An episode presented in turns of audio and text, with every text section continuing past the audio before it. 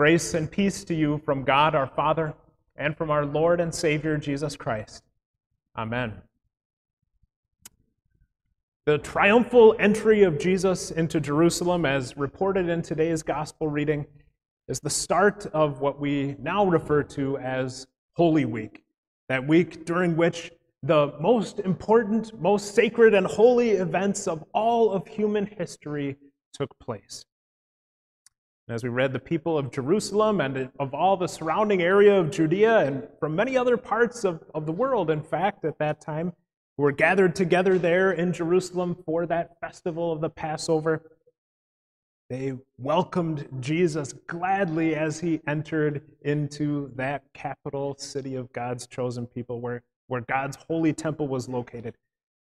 We know from other parts of, of God's word that they had in mind to make Jesus their king.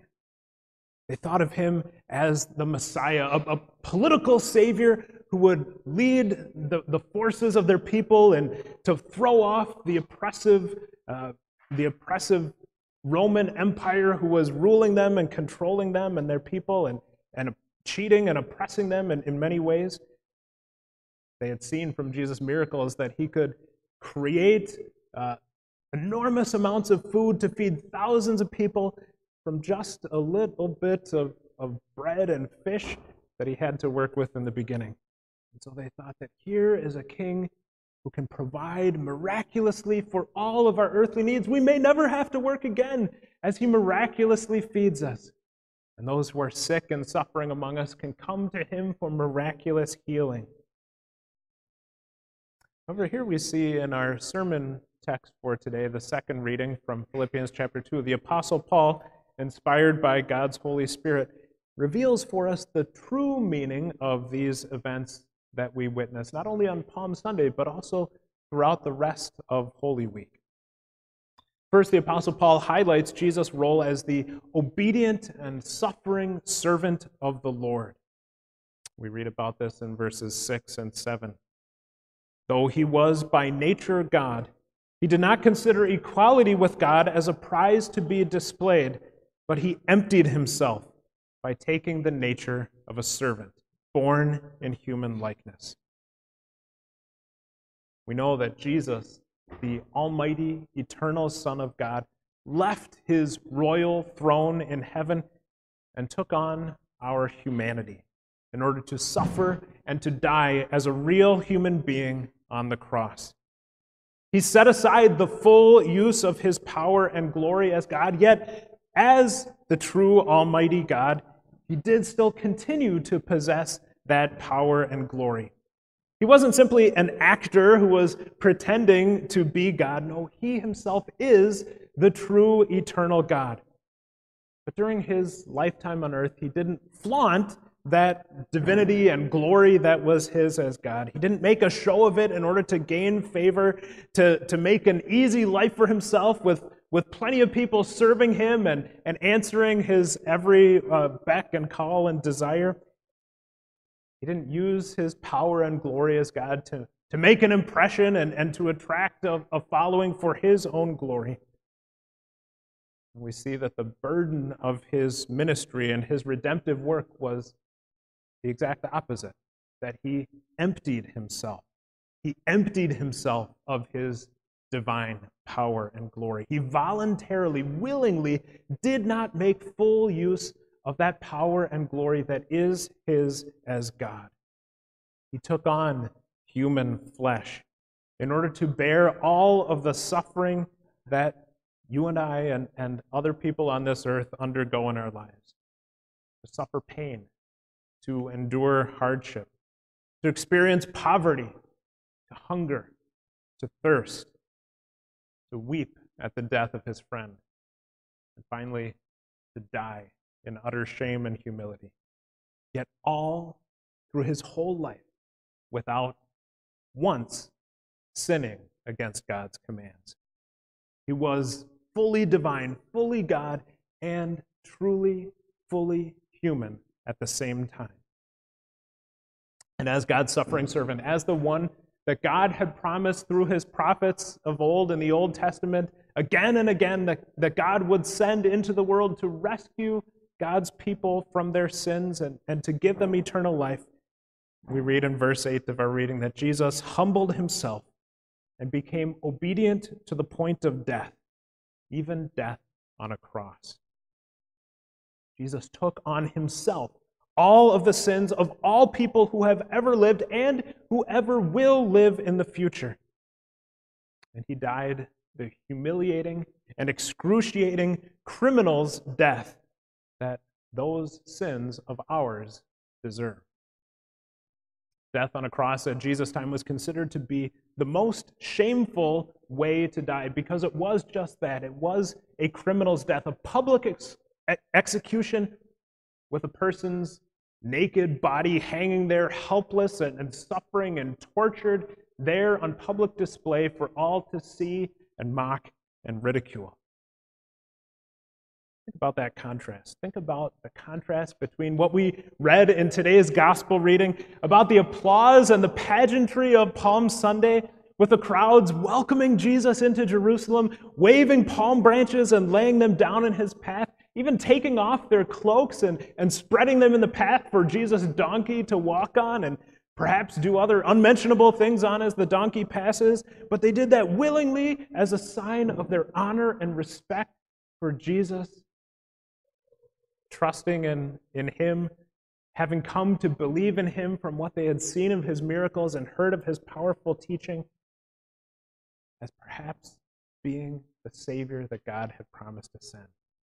But I'll think about those events of Palm Sunday, the, the glory and the acclaim of the crowd in contrast, sharp and utter contrast, just a few days later on Good Friday, with the utter rejection, scorn, mockery, and torture, and finally the, the shameful death on the cross.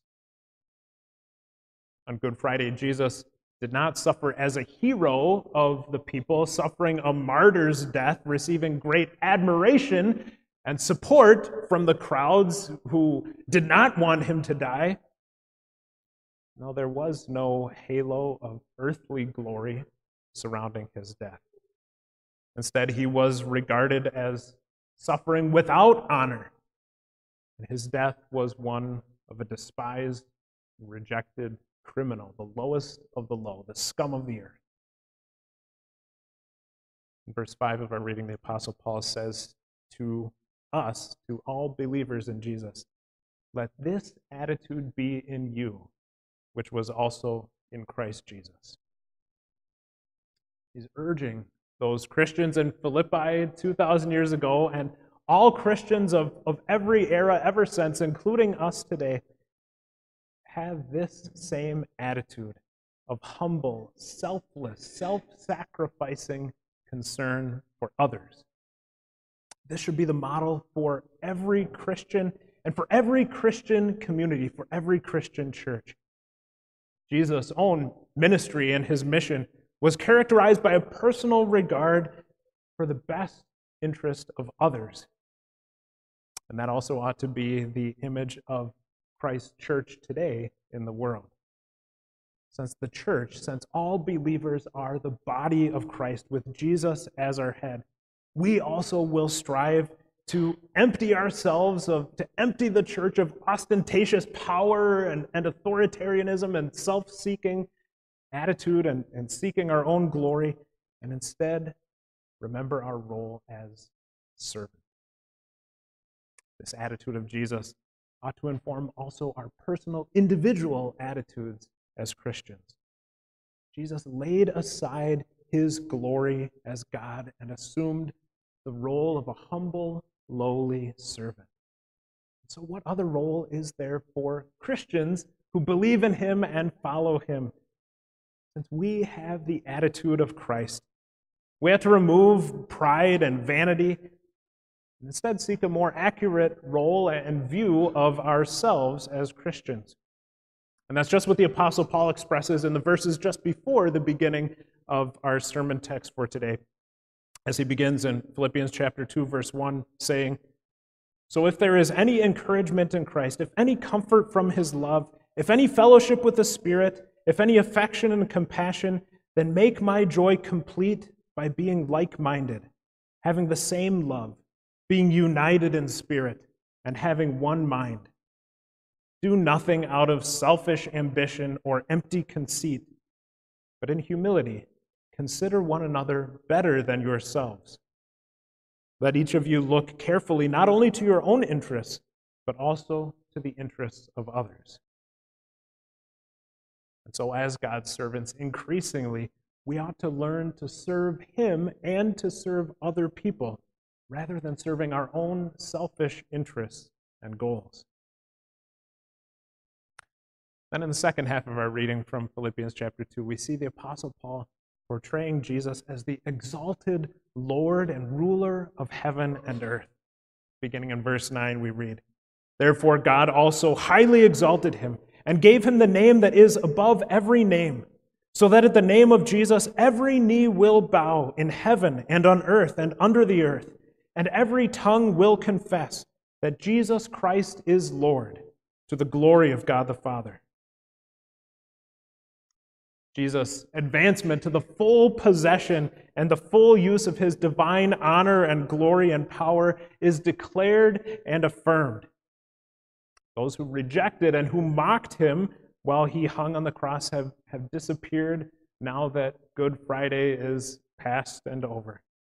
Now, those who acclaim Jesus as Lord cover every realm in heaven and on earth and even under the earth. At the mention of Jesus' name, every knee bows in submission, whether willingly or unwillingly. Every tongue confesses that Jesus Christ is Lord.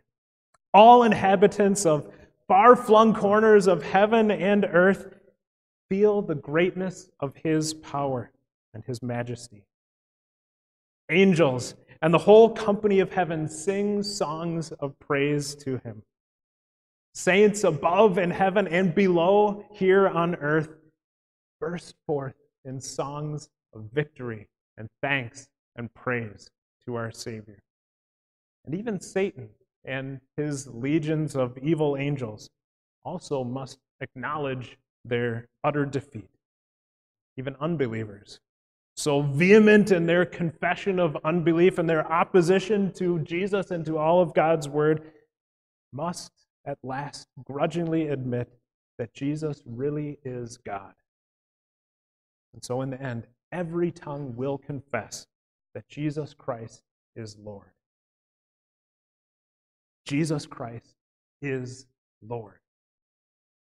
This simple statement is the chart and compass of every Christian's life of faith. It's the heart and core of our faith as Christians. From the dawn of creation until the last day of the world, Jesus Christ is Lord. We trust what God's word says about him that he is equal with God the Father and God the Holy Spirit, that, as we just confessed in the Nicene Creed, for us and for our salvation, he came down from heaven, was incarnate of the Holy Spirit and the Virgin Mary, and became fully human. And he took our burden of sin and guilt on himself, suffering the wrath of God's righteousness against our sin. We believe, as God's word says, that he is true God who came in human form as a servant, meekness and humility, not waving banners to exploit his divine glory for his own benefit. The attitude of Christ is certainly the pattern for our earthly Christian life. As God calls us to live not for ourselves, but instead in humble service to one another. Jesus' redemptive work is a confirmation also that we will be like him, that we will see him as he truly is, and that we will share in his glory. Jesus also said on Palm Sunday, as we read in John chapter, chapter 12, Where I am, there my servant will also be. So Jesus assures us that in eternal glory, we also will be a part of that great company of saints in heaven bowing before his throne and confessing that Jesus Christ is Lord to the glory of God the Father. Even if we suffer, suffer terribly, with him here on this earth and, and walk in the valley of humiliation, he will also let us see and share in the glory of his exaltation. On this Palm Sunday, we are reminded of the vision that we see in heaven as God depicted for the Apostle John in the vision that he gave to him in Revelation in chapter 7. There was a great multitude that no one could count from every nation, tribe, people, and language, standing in front of the throne and of the Lamb, clothed with white robes and with palm branches in their hands. They called out with a loud voice and said, Salvation comes from our God who sits on the throne and from the Lamb. All the angels stood around the throne, the elders and the four living creatures. They fell on their faces before the throne and worshiped God, saying, Blessing and glory and wisdom and thanks and honor and power and might belong to our God forever and ever. Amen. By God's grace, through Jesus our Savior. That is the glorious eternal future that we look forward to. Amen.